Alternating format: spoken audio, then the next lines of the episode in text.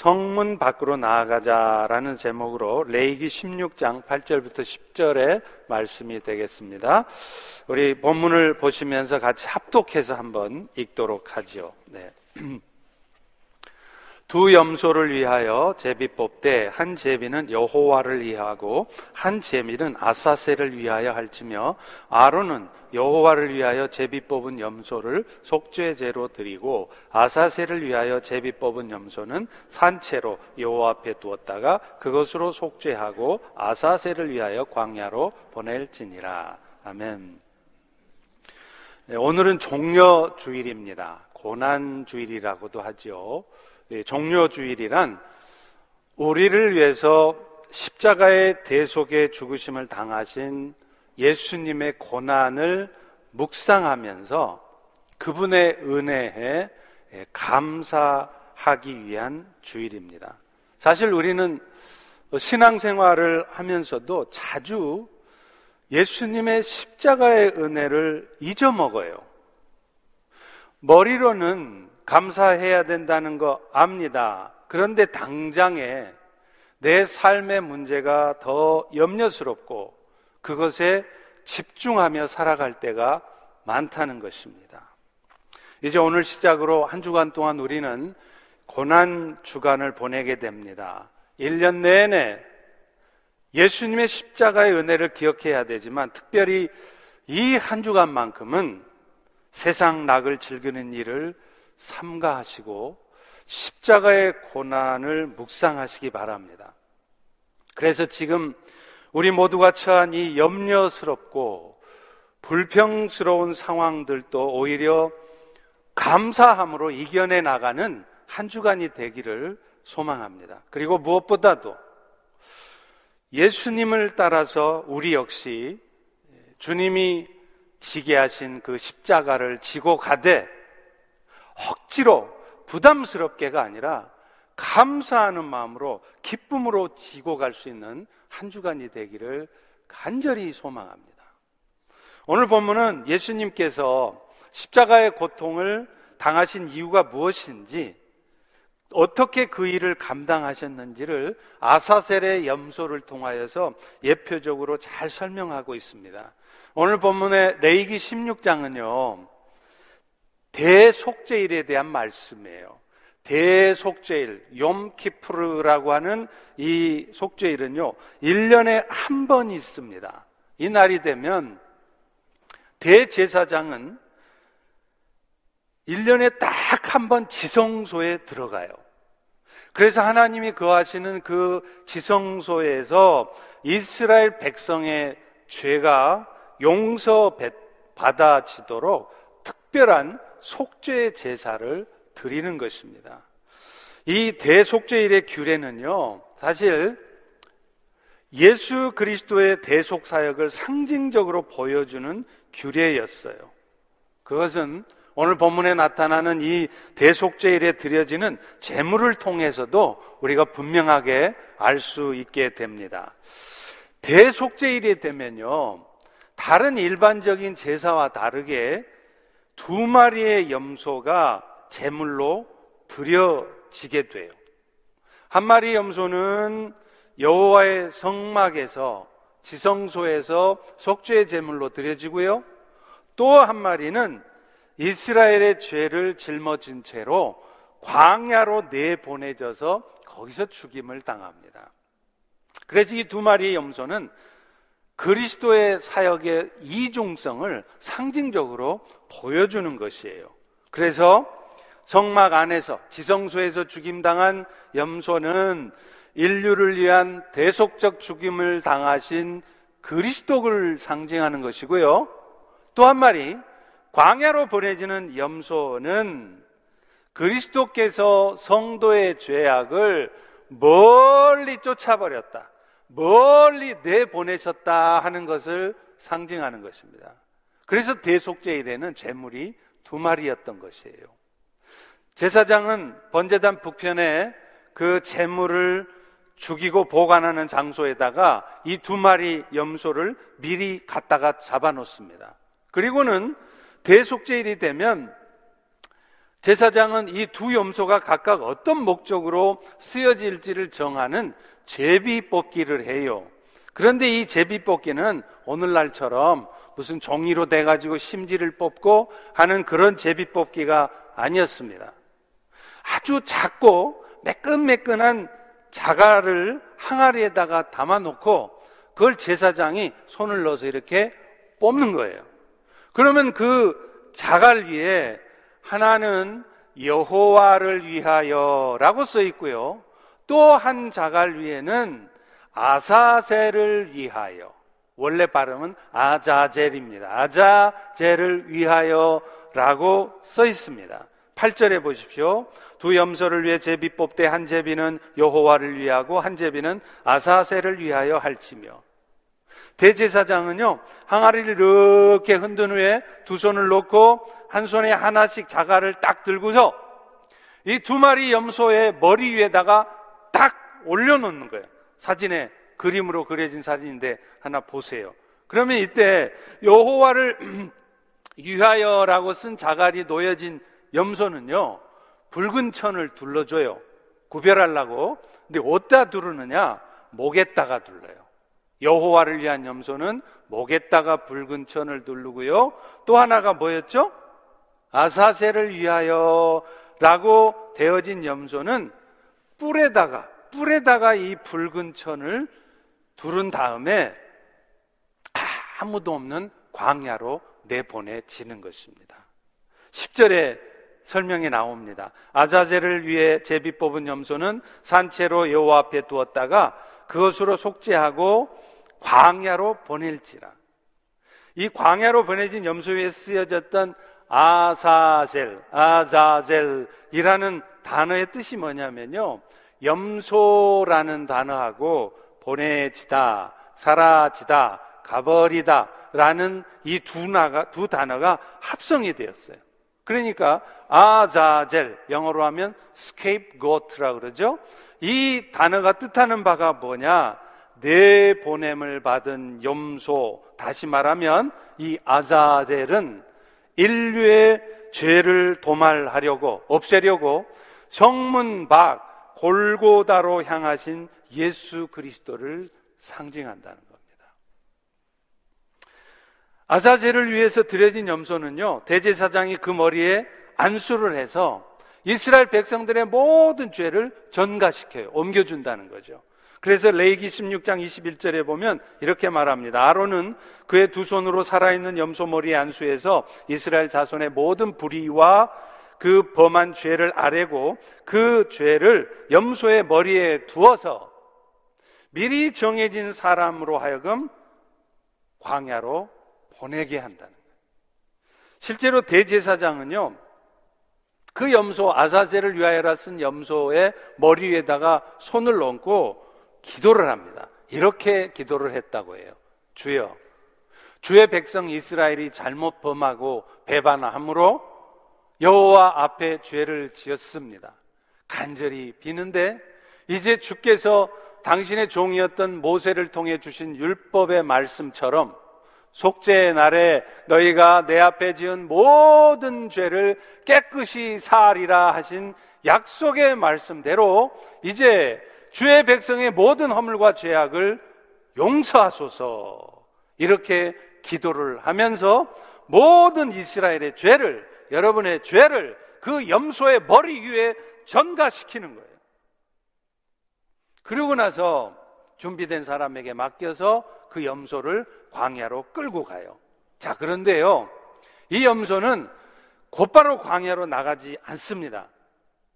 들러요. 어디를 들르냐면 마을의 시장을 들러요. 사람들 많은 시장을 들러요.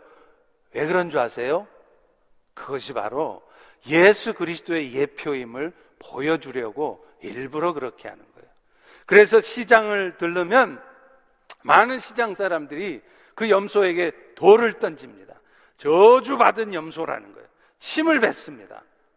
이것은 마치 우리 주님께서, 예수님께서 십자가에서 달리기 전에 신문을 받으면서 얼마나 많은 고통을 당하셨습니까? 또 십자가를 당신 스스로 지고 시장을 지나갈 때 얼마나 많은 사람들이 그 예수를 향해서 침을 뱉고 저주하고 모욕을 했습니까? 그걸 미리 보여주는 거예요. 이렇게 시장을 지나면 이제 염소는 요단강을 건너서 광야로 버려져요. 그러면 어떻게 될까요? 이 염소는 아무도 없는 춥고 무서운 광야에서 두려움과 배고픔에 울부짖다가 마침내 마침내 들짐승들에게 물어 뜯겨 죽어갑니다.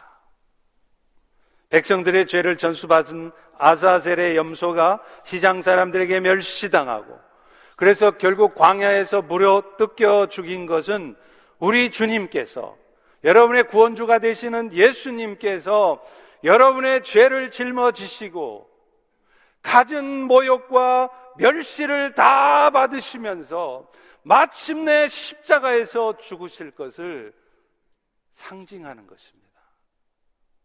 주님께서 살이 찢기는 고통 가운데 십자가에서 뭐라 외치셨습니까? 엘리 엘리 라마 사밥다니 주여 주여 어찌하여 나를 버리셨나이까 하시면서 하나님의 아들 예수가 아버지께 울부짖었던 것과 너무나도 너무나도 똑같습니다. 백성들의 죄를 전가받은 아사셀 염소가 광야에 버려짐으로 말미암아서 여러분들의 죄, 이스라엘 백성들의 죄가 사라진 것은 오늘 우리 주님이 십자가에서 비참한 죽으심을 당함으로 우리 모두의 여러분 모두의 죄가 사라지게 됨을 상징하는 것입니다. 여러분 원래 죄의 결과 인간들에게는 사망이 오게 되어 있어요.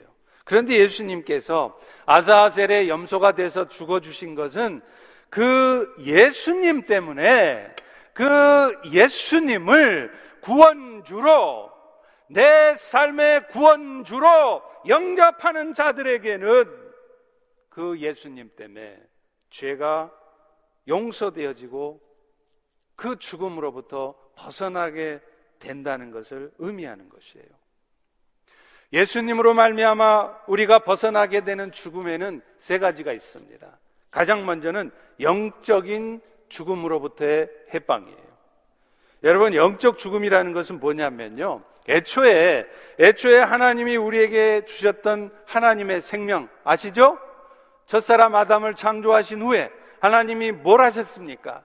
생기를 그 코에 불어넣어 주셨어요. 그런데 그 넣어 주셨던 하나님의 생명을 인간이 죄를 범함으로 잃어버렸다는 겁니다. 이거를 영적 죽음이라고 말하는 거예요. 그런데 이 영적 죽음의 상태에 빠져 있는 사람들의 특징이 있어요. 뭔지 아세요? 하나님을 몰라봐요. 하나님과 단절된 상태로 살아가는 거예요. 여러분, 여러분 주변에 많은 분들 한번 보십시오. 심지어는 여러분의 부모님들, 사랑하는 여러분의 형제들, 너무나도 사랑하는 여러분의 자식들을 보세요. 아바드 대학을 나오고, 로이어가 되고, 닥터가 되어도 세상 사는 일에 분주해서 하나님을 몰라봅니다. 하나님과 단절된 채로 자기 잘난 채로 열심히 살아가는 거예요. 이런 걸 뭐라 그러냐? 살았다 하나 죽은 자라는 거예요. 이런 형편에 있는 인간들을 에베소서 2장 1절은 이렇게 한마디로 말합니다. 허물과 죄로 죽었던 너희라는 거예요. 육신의 생명은 살아 있어요. 근데 영적 생명이 죽었다는 겁니다. 그 증거가 뭐라고요? 생명의 주인 되신 하나님을 몰라봐요. 여러분 그렇지 않습니까? 하버드의 박사여도요, 세상 지식을 아무리 많이 가지고 있어도 세상 경험이 풍부해서 대통령도 되고 국회의원도 돼도요, 하나님을 몰라봐요. 그래서 하나님을 아버지라고 불러보라고 해도 절대로 못 부릅니다. 이유가 뭘까요? 영적으로 죽어 있으니까 그런 거예요. 그런데 예수께서 아사셀의 염소처럼 십자가에 죽으심을 당한 것은 죽어 있는 우리들로 하여금 그 영적 죽음에서 벗어나도록 그래서 잃어버린 하나님의 생명을 찾게 하기 위한 거예요. 그래서 단절되었던 하나님과의 관계가 회복되어지도록 하는 것 그것이 바로 예수님이 아사셀의 염소로 죽은 이유입니다. 오늘 이 자리에 앉아 있는 우리는 그 십자가의 은혜로 잃어버렸던 영적 생명을 찾았어요. 여러분이 영적 생명을 찾은 자라는 증거가 뭡니까? 여러분이 착한 삶을 사는 것, 그걸로 확실하지 않습니다. 가장 확실한 증거는 뭔지 아세요?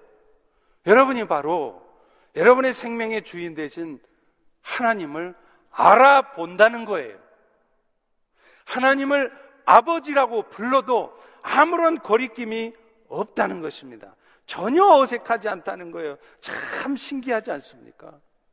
여러분, 기가 막힌 하나님의 역사로 병 고침을 받는 것, 이것도 기적이죠. 그런데요, 진짜 기적 중에 기적이 뭔지 아십니까? 하나님을 몰라보던 저와 여러분들이 하나님을 알아봐요. 아바드의 박사건 아니면 대학도 못 나온 사람이건 상관없이 어느 순간 하나님을 알아보는 거예요. 예수 그리스도의 십자가의 은혜가 믿어지는 거예요. 그래서 그 은혜로 말미암아 하나님의 생명을 회복한 것입니다. 할렐루야. 그렇다면 예수 그리스도의 십자가의 은혜가 믿어짐으로 하나님과의 관계가 회복된 사람들은 어떤 은혜 가운데 살게 될까요? 무엇보다도요, 더 이상 자신의 제한적인 힘으로 살지 않아도 됩니다. 매 순간순간 성령님께서 하나님의 영이요 그리스도의 영이신 성령께서 여러분의 공급하시는 지혜와 능력을 따라 살아가게 된다는 거예요. 여러분 우리가 사는 세상 정말 한 치 앞도 알 수 없는 세상이에요. 팬데믹이 생겨질지 누가 알았습니까? 아니 그 팬데믹이 한 몇 달 하다 말지 싶었는데 몇 년을 끌지 누가 알았어요? 그래서 오늘 또 우리는 이렇게 힘들고 어려운 시간을 이 예배 시간에도 마스크를 다 뒤집어 쓰고 무슨 외계인들도 아니고 말이에요. 이렇게 예배를 드리고 있지 않습니까? 그래서 우리 마음 속에는 염려도 있고 두려움도 있고 불확실한 미래에 대해서 안타까운 마음이 있는 거예요. 그런데요, 하나님의 관계가 회복되고, 그래서 오늘 또 하나님이 공급하시는 능력과 지혜로 살아가는 우리들에게는 이런 상황에서도 하늘의 평강이 누려집니다. 할렐루야. 다른 사람들은, 세상의 사람들은 하바드의 박사여도 다가올 미래에 대해서 두려워해요. 염려해요. 어머니 큰일 났어요. 어떻게 해요? 우크라이나 전쟁 났대는데 이게 확산돼서 세계 3차 대전 핵전쟁 일어나면 어떻게 해요? 염려하는데 이런 상황 속에서도 매 순간순간 하나님의 인도하심을 받는 하나님의 도우심과 지혜로 그 능력으로 살아가는 우리는 이런 상황에서도 평강이 누려진다는 거예요. 평강하십니까? 평강하십니까? 그러면 웃어 보십시오. 기뻐해 보십시오. 또 실제로요, 순간순간 하나님의 지혜를 주세요. 내 지식과 힘으로는 도저히 해결할 수 없는 문제들이 해결되어지도록 insight를 주신다는 거예요. 힘을 주신다는 거예요. 저도 종종 설교 준비를 하다 보면요, 잘 안 풀릴 때가 있어요. 이 본문 자체가 도무지 무슨 말인지 이해가 안 되는 거예요. 또 그 본문의 내용을 어떻게 논리적으로 잘 풀어서 성도들에게 전해야 되는데 그게 정리가 잘 안 될 때가 있습니다. 그럴 때면 저 역시 주석서를 찾아봐요. 그런데 참 희한한 게 있어요. 내가 정말 주석서에서 답을 구하고 싶은 부분에 대해서는 주석서에도 아무 말이 없어요. 그냥 저도 충분히 예측할 수 있고 어느 정도 알고 있는 부분에 대해서는 장황하게 이따만큼 써놨는데 진짜 제가 알고 싶은 부분은 하나도 언급이 안 돼 있는 거예요. 그래서 저는 설교 준비할 때 좀처럼 주석서를 참조하지 않습니다. 대신에요, 대신에 엎드립니다. 성령님께 간절히 도우심을 구합니다. 그러면 진짜 신기해요. 그렇게 풀려지지 않던 본문이 이해가 되고요. 한순간에 설교의 대지가 쫙 잡혀요. 정광석화입니다. 그리고 때로 내가 꼭 봐야 될 책을 우연히 서가에서 탁 보게 돼요. 그리고는 그 책의 내용을 통해서 본문을 더 정확하게 이해할 수 있게 만드세요. 여러분, 여러분들도 이 은혜가 이미 주어져 있습니다. 그 은혜를 누리시기 바랍니다. 여러분의 힘과 노력으로 세상을 살아가려 하지 마시고, 오늘 또 어렵고 힘들 때마다 납작 엎드려서 성령님께 간절한 마음으로, 간절한 마음으로, 간절한 마음으로 도우심을 구해보세요. 살아 역사하심을 경험하게 될 줄로 믿습니다. 두 번째는요, 예수님을 통해 우리는 육체적 죽음으로부터 해방된다는 거예요. 하나님과 분리된 인간들은 이런 영적 죽음 상태에 있다가요, 어느 순간 육체적 죽음을 맞이해요. 여러분 아십니까? 오늘날 현대의학으로도요, 죽음의 원인을 못 밝혀요. 왜 죽어야 되죠, 여러분은? 그런데요, 성경은 너무나 분명하게 죽음의 이유를 설명합니다. 로마서 6장 23절에도 이렇게 말해요. 죄의 싹은 사망이라. 따라서 우리가 그리스도로 말미암아 죄의 문제가 해결되었다 이 말은 우리가 예수님 때문에 그 육체적 죽음으로부터도 해방되었다는 것을 의미한다는 거예요. 다만 다만 지금 당장 죽지 않는 존재가 된다는 말이 아니라 주님께서 다시 오셔서 이 세상을 심판하실 적에 우리 모두를 영광의 형체로 변케 하셔서 저 새하늘과 새 땅에서 영원토록 살게 하실 것을 말씀하는 거예요. 그래서 그래서 고린도전서 15장 22절 23절에도 이렇게 말씀합니다. 아담 안에서 모든 사람이 죽은 것 같이 그리스도 안에서 모든 사람이 삶을 얻으리라. 그러나 각각 차례대로 되리니 먼저는 첫 열매인 그리스도요. 그리고 그가 다시 오실 때에 그리스도에게 속한 자도 다시 살아난다는 겁니다. 여러분, 사실 살아가면서 사람들이 가장 두려워하는 게 뭐죠? 죽음이에요. 그런데 그 죽음에 대한 두려움을 이겨낼 수 있는 방법이 있습니다. 바로 부활의 권능을 가지신 예수님을 붙드는 거예요. 히브리서 2장 14절 15절도 예수님이 왜 이 땅에 사람의 모습으로 오셨는가를 설명해요. 거기 이렇게 말합니다. 죽음을 통해서 죽음의 세력을 잡은 자 곧 마귀를 멸하시고 죽기를 무서워해서 일생에 매어서 종노릇하면서 벌벌벌 떨면서 맨날 죽을까 벌벌벌 떨면서 사는 사람들을 놓아주려고 우리 주 예수께서 오셨다는 겁니다. 여러분 죽음에 대한 두려움은 여러분이 열심히 운동해서 하루에 한 시간씩 걷고 뛰고 해서 몸을 건강하게 함으로 죽음에 대한 두려움으로부터 벗어날 수 있는 거 아닙니다. 여러분이 아무리 운동 열심히 하고 건강 챙겨도요, 죽을 사람은 죽습니다.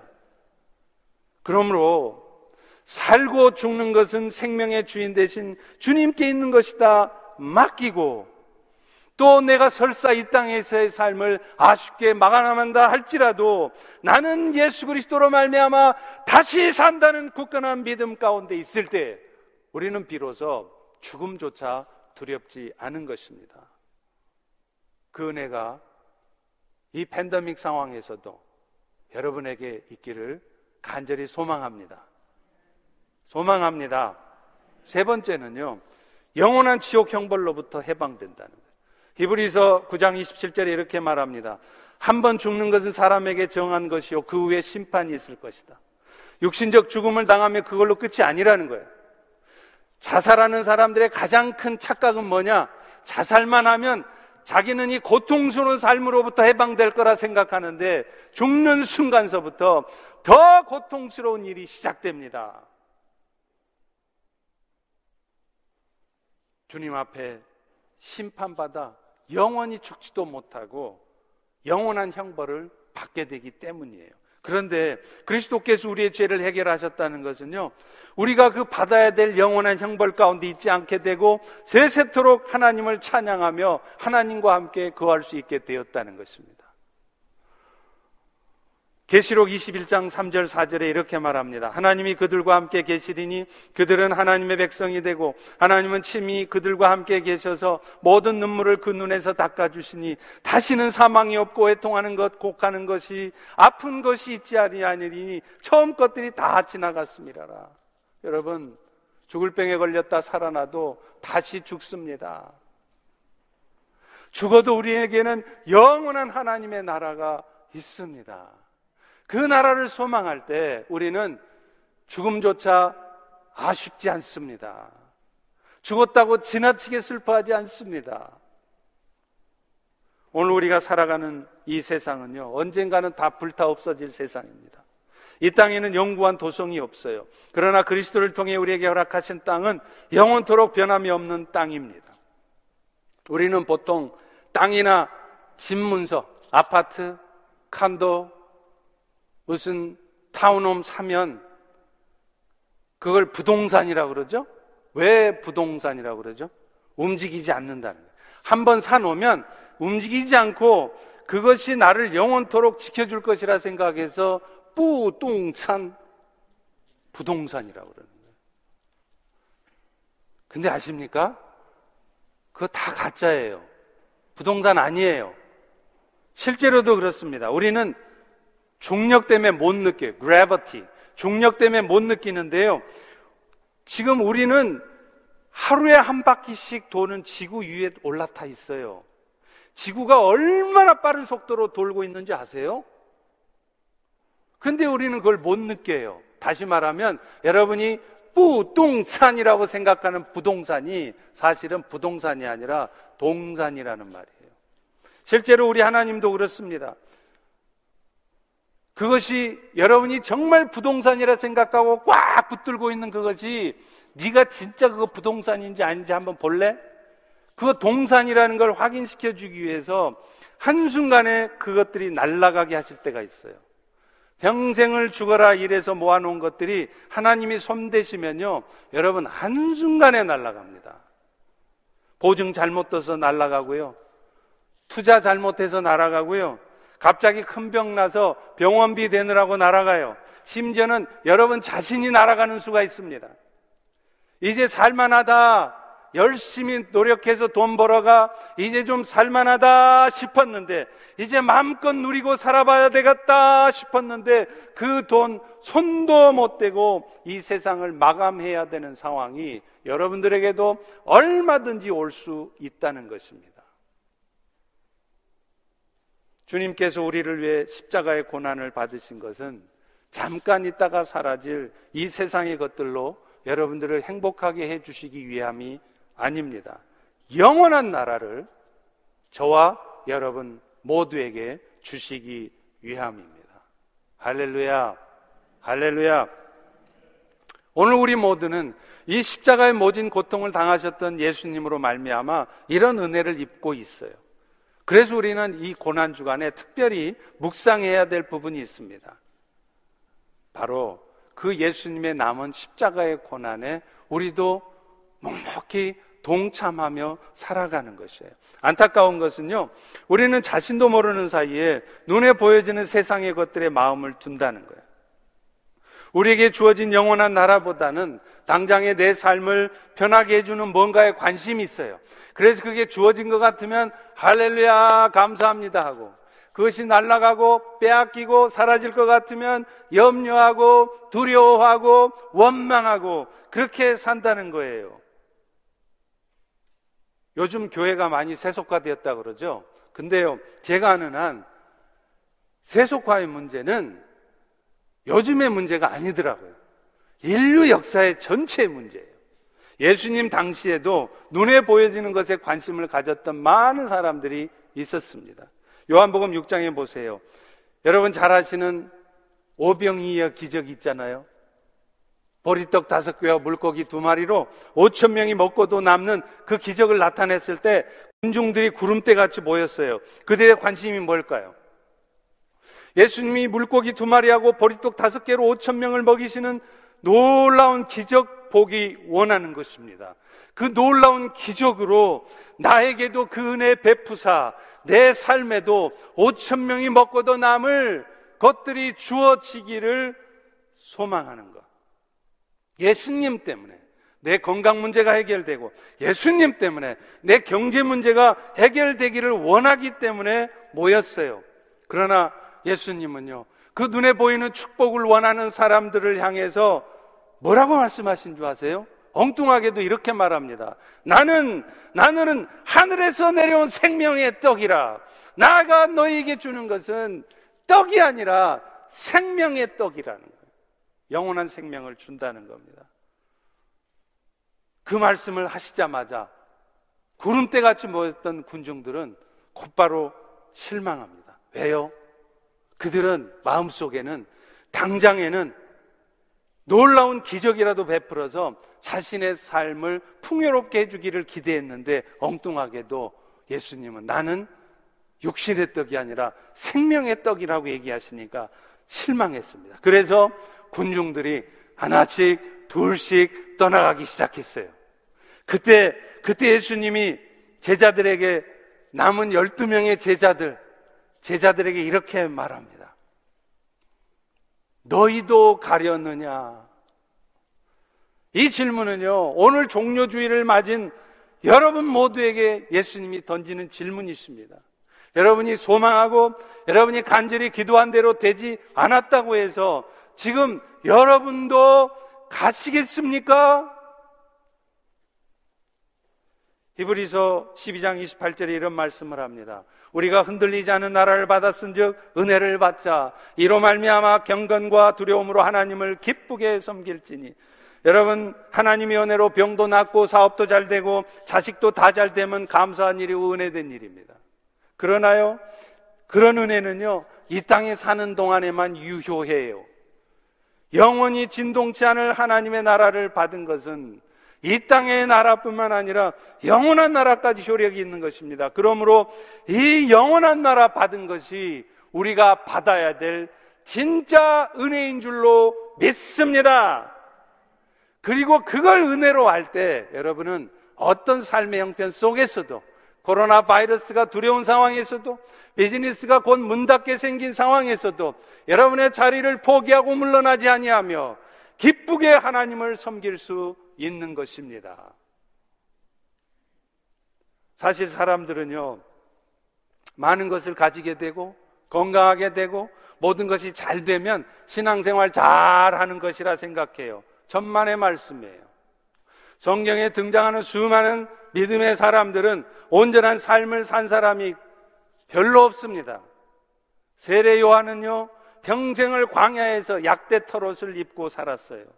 사도 바울은요, 복음 전하기 위해서 수만 마일을 다니면서도 건강하지 않았습니다. 종합병원이었어요. 평생을 안질로 걷는 것도 불편했습니다. 앞이 안 보였습니다. 무엇보다도 예수님은 인류의 구원을 위해서, 여러분의 구원을 위해서 멸시와 천대를 다 받으셨습니다. 죽기보다 더한 고통 가운데 사셨습니다. 그래도 그분은 결코, 결코 십자가에서 내려오지 않으셨습니다. 진정 하나님이 기뻐하시는 삶은 지금 남들이 나를 손가락질하고 혹은 여러분이 현재 고통스러운 삶을 살고 있다 할지라도 주님의 피값으로 쓴 그 영원한 생명에 감사하고 그래서 현재 불편한 삶에도 죽기보다 더한 고통 가운데 있을지라도 감사하며 사는 것입니다. 이것이 진정한 크리스찬의 삶입니다.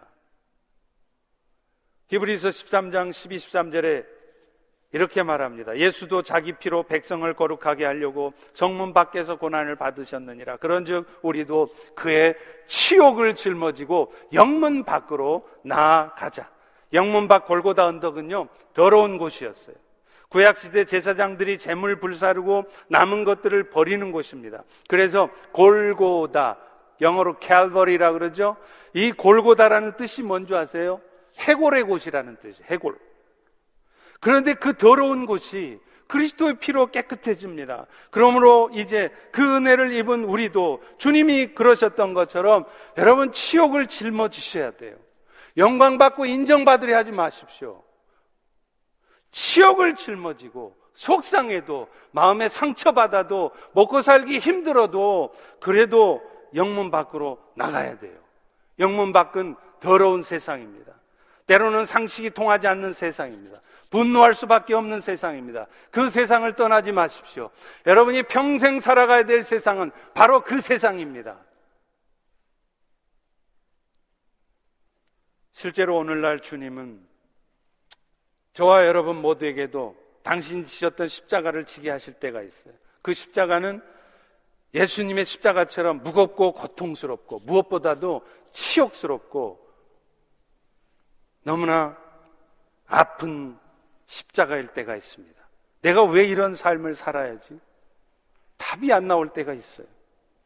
그런데 분명한 한 가지가 있습니다. 주님이 고난받으심으로 그 더러운 캘버리, 골고다가 깨끗해졌던 것처럼 여러분이 지고 가는 이 십자가의 고난, 답답하고 아쉽고 안타깝고 마음에 상처되고 힘들고 고통스럽지만 묵묵히 여러분이 그 십자가의 짐을 지고 갈 때 그 더러운 세상이 불의가 판치는 이 세상이 거룩해지는 것입니다. 39세의 나이로 평양 산정역 교회를 담임하셨던 주기철 목사님은요. 심사 참배를 거부해서 5년 넘게 감옥 생활했죠. 심지어 이 일로 인해서 세상에 목사가 목사가 심사 참배를 하면 거부하면 상을 줘야 되잖아요. 그런데 그 당시에 조선 예수교 평양노회에서는 신사 참배를 거부했다고 목사직을 박탈합니다. 이게 말이나 됩니까? 이런 불의가 어디 있습니까? 그래서 그분은 감옥에 갇혀서 모진 고문을 당하시다가 마침내 1944년 4월 21일 47세의 나이로 감옥에서 순교하셨어요. 그분이 잠시 풀려날 때가 있었어요. 일본 경찰이 그 주목사님을 회유시키려고 일부러 가족들도 만나게 하려고 풀어줬어요. 풀어줬더니 그 목사님이 어디로 가신 줄 아십니까? 집으로 안 갔어요. 가족 만나러 가지 않았습니다. 곧바로 섬기시던 평양 산정현 교회로 가셨습니다. 그리고 그분이 마지막 하신 유명한 설교가 있어요. 그 설교의 제목이 남을 위해 일사각오였습니다. 일사각오가 무슨 말인지 아시죠? 죽으면 죽으리라는 각오. 그런데 그 각오를 뭐 때문에 하느냐? 남을 위해서 한다는 거예요. 나를 위해서가 아니라 내가 죽도록 내가 일하지가 아니라 남을 위해서 죽도록 일한다는 거예요. 그분은 설교에서 이런 말씀을 하십니다. 예수님의 삶 전체는 남을 위한 삶이셨다. 그분이 이 세상에 탄생하심도 남을 위함이요. 그분이 십자가에 죽으심도 남을 위한 삶이었다. 이 예수를 믿는 자의 행위 또한 그러므로 남을 위한 삶이어야 한다. 세상 사람들은 남을 희생해서 자신의 이익을 도모하지만 예수교는, 기독교는 자기를 희생해서 남을 구원하는 것이다.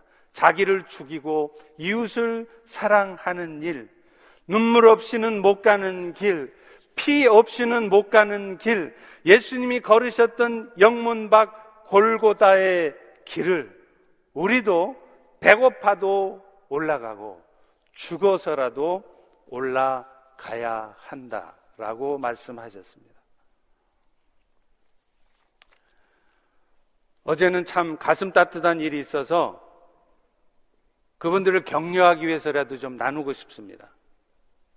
우리 권사회에서요, 최근에 수술도 하시고 또 어려움을 겪은 여러 성도님들을 위로하도록 따뜻한 음식을 준비해 주셔서 딜리버리를 해 주셨어요. 물론 이전에도 알게 모르게 그렇게 해오셨던 분들이 있는 것을 저는 알고 있습니다. 그런데 여러 권사님들이 함께 모여서 그 일을 하는 모습을 보고 얼마나 감사했는지 몰라요.